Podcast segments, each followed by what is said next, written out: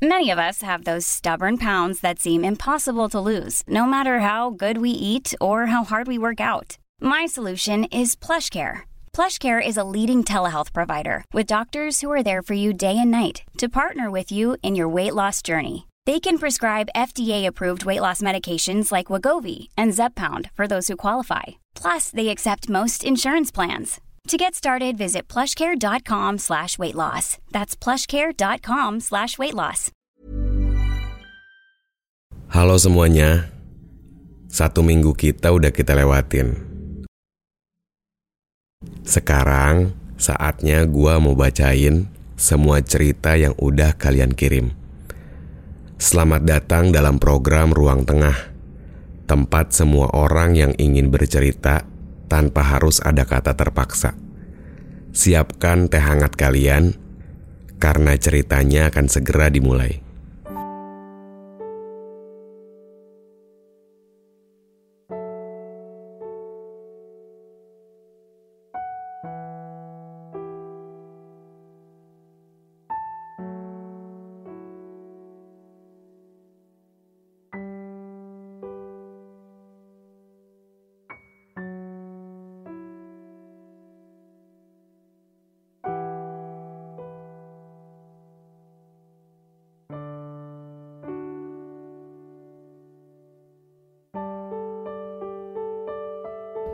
Assalamualaikum Bang Fajar.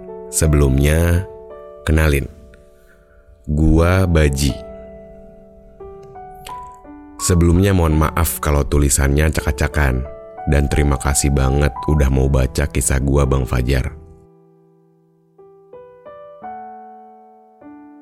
Ini semua berawal dari kisah gua putus dari pacar gua yang LDR, Jakarta, Jawa Tengah, Pemalang. Emang gak lama sih, kurang lebih satu tahunan. Kita putus karena nyokapnya masih memegang adat Jawa banget. Hehehe. Kita putus karena nyokapnya nggak setuju. Alasannya tanggalan weton atau apalah, gua kurang paham. Setelah gua putus dengan pasangan LDR antar kota ini, bertemulah gua dengan pasangan long distance religion gua yang pertama kali ini. Pertemuannya secara singkat di tempat gue bekerja waktu itu. Awal si A ini suka sama sahabat gue yang sesama Nasrani. By the way, gue muslim, alhamdulillah. Dan gue juga bukan suka sih, cuman lagi sering merhatiin temennya si A ini. Oh iya, sebelumnya gue adalah pekerja lapangan, dan si A ini adalah salah satu admin gue. Lanjut. Sahabat gue yang dia sukain emang udah punya pacar. Jadinya gak mau lah ya kan. Nah, singkat cerita, akhirnya kita udah jadi chattingan. Karena waktu itu gue lupa dimulai dari mana chattingannya. Dan gue di situ tahu dia udah punya pacar yang udah dijalaninnya itu tiga tahun. Tapi yang dia cerita ke gue, dia tidak bahagia menjalaninya karena si cowoknya ini susah banget buat untuk mau kenalan ke orang tua si A ini.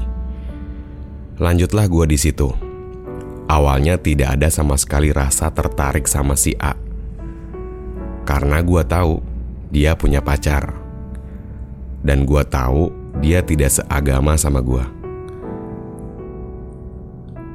Seiring waktu berjalan, beberapa kali gue antar jemput dia karena kita satu kerjaan dan gue orangnya gak enakan. Mungkin di situ dia tumbuh rasa nyaman ke gue atau yang lain lah.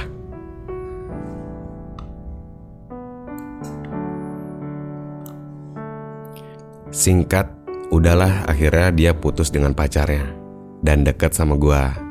Sampai akhirnya kita jadian. Dia nembak gue via line pas gue lagi nonton bola langsung di stadion. Seiring waktu berjalan, kurang dari dua tahun gue ngejalanin sama dia. Gak ada sama sekali ribut besar, sampai yang gimana-gimana.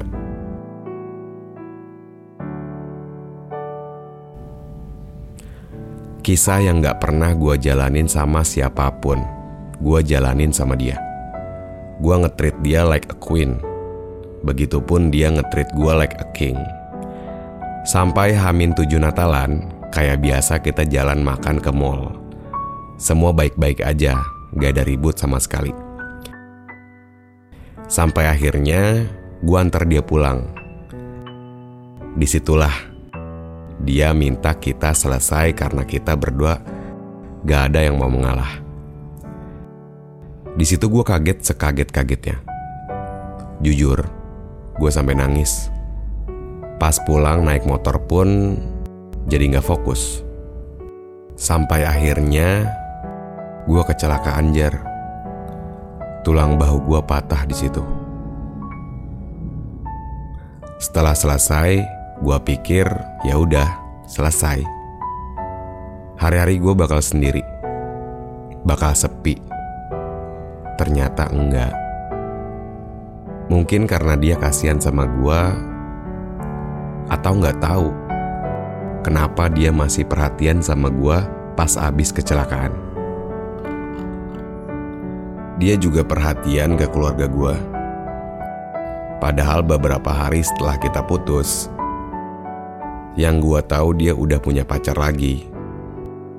Tapi ini harus diluruskan, karena memang gue benar-benar tahu alasan kenapa dia akhirnya langsung punya pasangan lagi.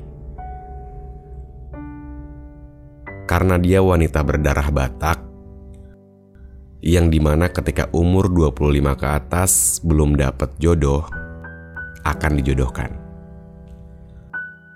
Dia sebelum putus pun udah sering cerita sampai stres mau nangis. Karena mau dijodohkan. Makanya setelah putus dari gua, dia macarin temennya yang memang sudah suka sama dia dari lama. Januari, Februari, sampai Maret. Dia udah punya pasangan yang baru. Dan gue belum. Karena gue belum bisa move on secepat itu. Di tiga bulan itu kita masih intens komunikasi. Ketemu, jalan bareng, layaknya masih pacaran. Karena jujur, kita berdua masih sama-sama sayang tapi di situ gue mikir, ini tuh semua salah. Gue harus ada pendamping lagi. Dan gue gak boleh kayak gini terus. Sampailah gue nyoba open lagi hati gue buat orang yang walaupun gue tahu gue belum sembuh sama sekali. Beberapa kali gue pacaran sama orang gak pernah lama sampai bulan ini, Agustus, bisa dibilang sebulan sekali atau dua kali gue pacaran.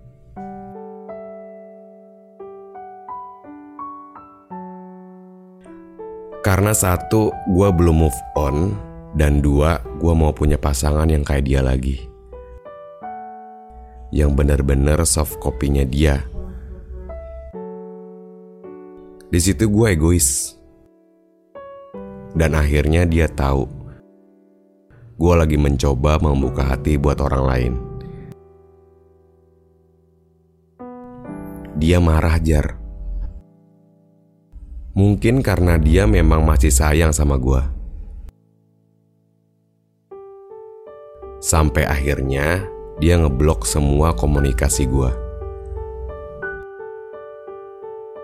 Mulai dari WhatsApp, Instagram, Sampai nomor pribadi kayaknya diblok semua. Gua sedih, tapi gua harus melangkah. Gua mikir, ya sudahlah ya. Mungkin memang udah sampai sini titiknya. Balik lagi. Gua tiap bulan waktu itu bisa satu atau dua kali ganti pasangan. Sampai sekitar bulan Juli, saya ingat gue gue kenalan sama si N. BTW, dia orang yang ekonominya di atas banget lah ya dari gue. Bokapnya salah satu petinggi di salah satu perusahaan. dan dia sendiri di salah satu perusahaan yang cukup tinggi. Silsilah keluarganya jelas lah ya, intinya keluarganya berpendidikan semua. Di situ sebenarnya gue minder. Pertama, gue ketemu dan nganter dia balik ke apartemennya pakai motor butut gue dan mogok pula di tengah jalan pas hujan. Singkat cerita, gue jadian sama dia. Walaupun dia tahu, gue dari keluarga yang benar-benar biasa aja. Malah boleh dibilang keluarga yang jauh di bawah dia. Gue sama dia ngejalanin kurang lebih satu bulan. Karena ternyata dia toksik banget. Dia punya trust issue yang berlebih jadi ketika gua mau ke mana-mana, gua harus share live location. Sebelum berangkat, kirim foto. Dan sampai rumah, harus foto juga. Balas WhatsApp lama, langsung di spam. Gak betah lah ya, gue sama dia. Sampai akhirnya, gua nemu circle baru yang gua ketemu sama dua sahabat gua. Si J dan si M. Awalnya main bareng, gua curhat sama mereka berdua soal gua sama si N. Tentang kisah gua yang menurut gua ini toksik. Kita akhirnya intens ngobrol dan ada satu momen gue pikir si J ini bercanda. Karena dia bilang, Udahlah, lo selingkuh aja sih sama gue. Gue pikir bercanda. Tapi ya sudahlah, gue coba. Karena di situ hati gue tuh bener-bener lagi labil. Gue pun gak tahu maunya gue itu apa. Deket gue sama si J, sering teleponan sampai sleep call sama si J. Jadi di situ gue pacaran sama si N dan gue deket juga sama si J. Gue senang sama si J karena dia sering ngasih lihat kalau dia bisa masak. Di situ gue makin punya ketertarikan lebih. Karena si A pun bisa masak. Gue senang sama cewek yang bisa masak. Ditambah pula si J ini suaranya enak. Karena dia penyanyi gereja, makanya enak. Hehe. Ada satu waktu, akhirnya si J ini mau cuma dia satu-satunya di malam itu. Dia mau gue mutusin si N di menit itu juga. Gue yang gak biasa ninggalin orang gitu aja. Gue gak mau. Di situ akhirnya si J marah sama gue sampai dia ngeblokir semua akses gue lagi sama seperti si A lakuin ke gue dulu.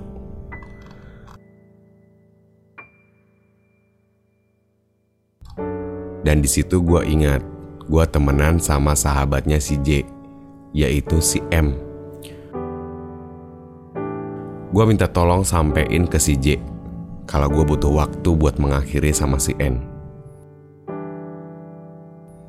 Tetap si J gak mau buka blokirannya di situ. Selang beberapa hari, akhirnya gue ketemu momen. Yang ini udah bener-bener gak beres udah bener-bener toxic sama si N. Gue putusin lah di situ.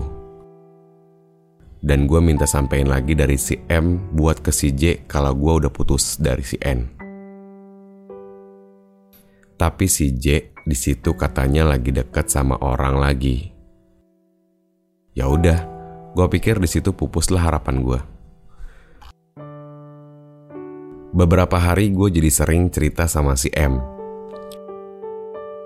Sekarang malah si M yang mengaku tertarik sama gue. Tapi awalnya di situ gue nggak punya perasaan apa-apa. Tapinya lagi, gue emang orang yang nggak bisa sendiri.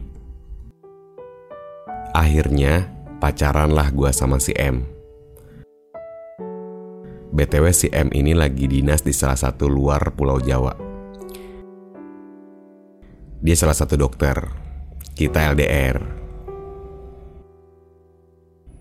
Gua dan si M ini pun terpaut umur 3 tahun lebih. Tuaan si M. Sekitar semingguan, gua ngejalanin sama si M LDR. Akhirnya si M ini ke Jakarta buat nemuin gua. Sedikit flashback. Setelah kecelakaan kerjaan gua, jadi acak-acakan karena gue kerja di salah satu perusahaan negara. Dan lagi mau tutup buku. Asli, semua kerjaan gue acak-acakan banget. Kena SP1 dan kebetulan salah satu atasan gue ada yang bermasalah. Yang impactnya pengurangan pegawai. Akhirnya kenalah gue PHK. Artinya, gue ketika pacaran sama si M ini, gue lagi gak ada kerjaan. Di situ gue bener-bener minder sama keadaan gue.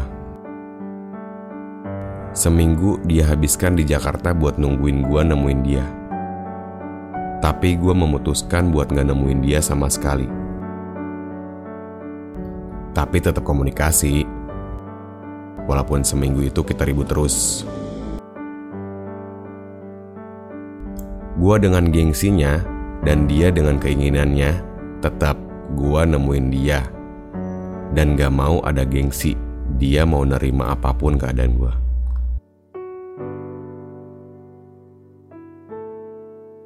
Sampai akhirnya hari ketujuh, dia mutusin gua. Dan dia balik lagi ke pulau di luar Jawa itu. Kaget sekaget-kagetnya gua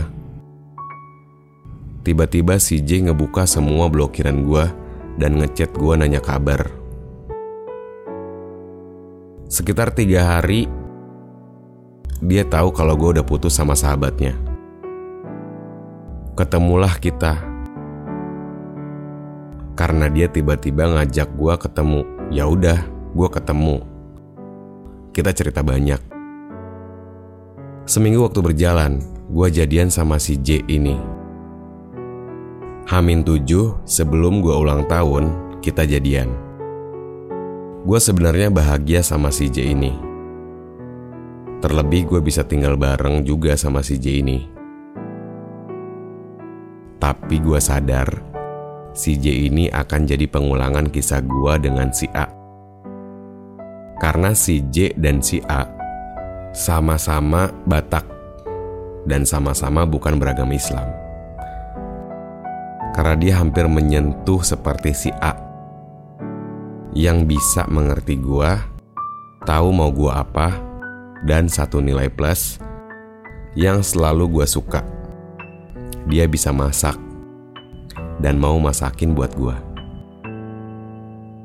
Sekitar kurang lebih sebulan, mulai ada masalah-masalah. Putus pula gua sama si J. Galau lagi karena si J ini bener-bener hampir menyentuh si A. Seperti apa yang gue mau. Gak pakai lama, gue putus sama si J. Si M ini ngontak gue lagi. Dengan nge-replay salah satu WhatsApp story gue. Dan malamnya, dia nelpon gue ngajak gue balik lagi. Padahal Sorenya gue lihat dia update instastory foto cowok. Dan ternyata dia baru bener-bener jadian. Pas dia ngajak balikan, gue bilang, lo kan udah ada cowok. Terus dia bilang, mumpung baru banget gue jadian sama dia, lo mau nggak balikan lagi sama gue? Ya udah, akhirnya gue iyain, balikanlah kita. Tapi dia masih dinas di luar Pulau Jawa. Selang beberapa hari, si A miss call gue dari WA. Karena gue seneng si A ngontak gue lagi.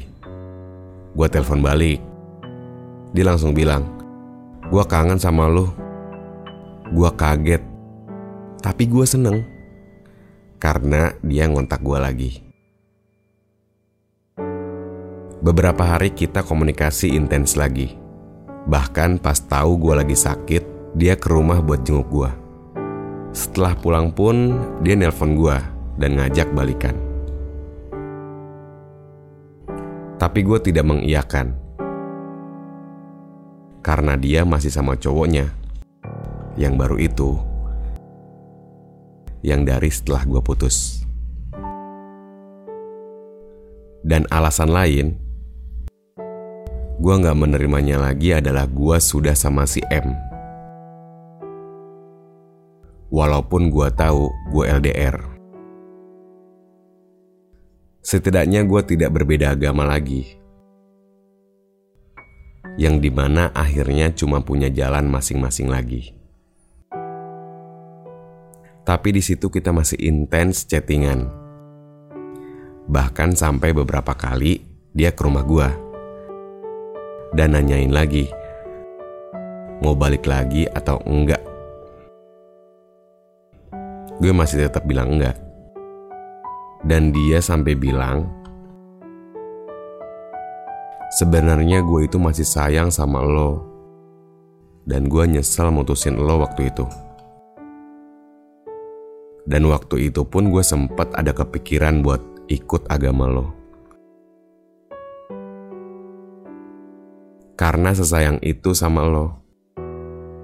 Tapi gue bilang gue gak mau.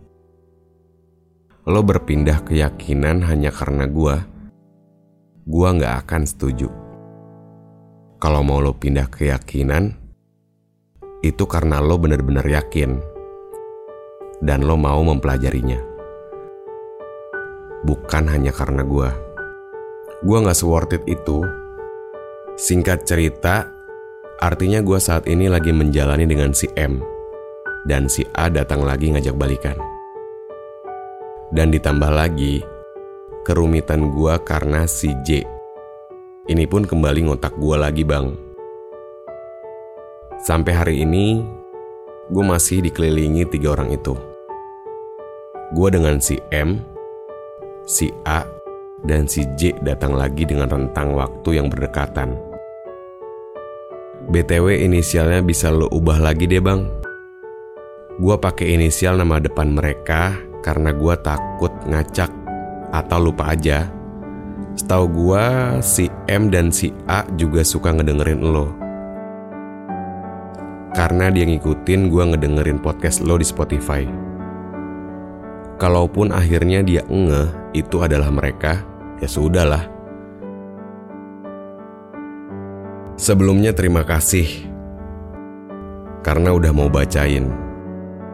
Maaf ngerepotin tulisan gue acak-acakan.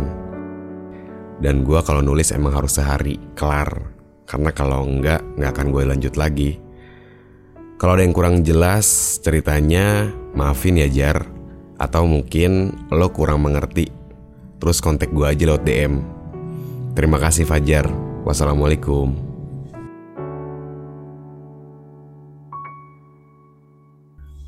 Terima kasih Baji udah mau berbagi cerita buat kami. Sejujurnya, ceritanya ngebuat gue jadi naik turun emosinya. Gak tahu deh yang dengerin, emosi juga gak?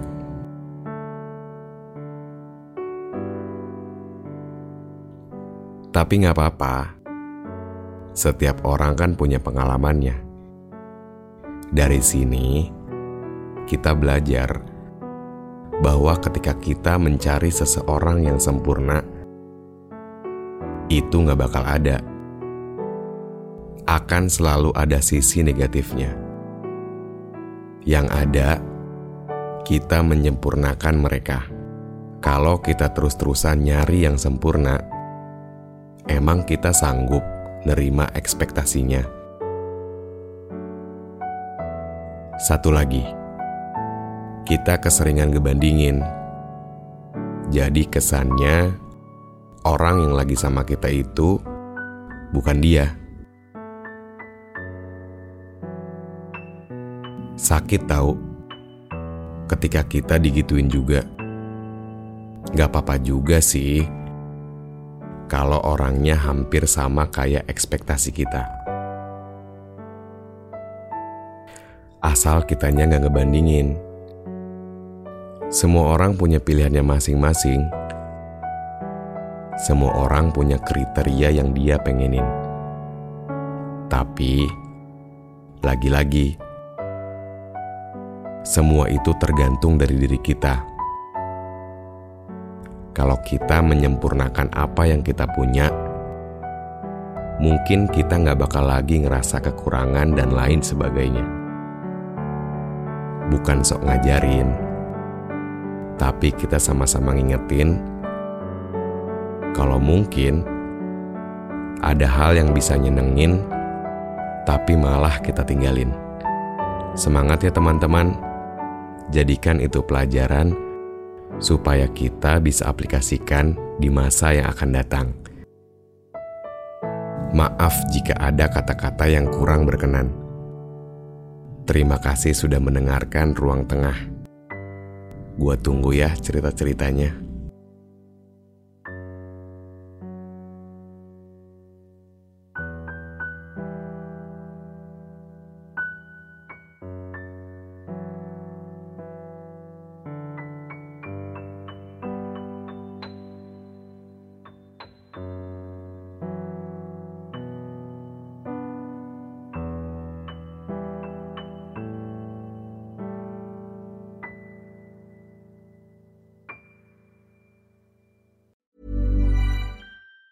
Planning for your next trip? Elevate your travel style with Quince. Quince has all the jet setting essentials you'll want for your next getaway, like European linen, premium luggage options, buttery soft Italian leather bags, and so much more. And it's all priced at 50 to 80% less than similar brands. Plus, Quince only works with factories that use safe and ethical manufacturing practices. Pack your bags with high-quality essentials you'll be wearing for vacations to come with Quince. Go to quince.com slash trip for free shipping and 365-day returns.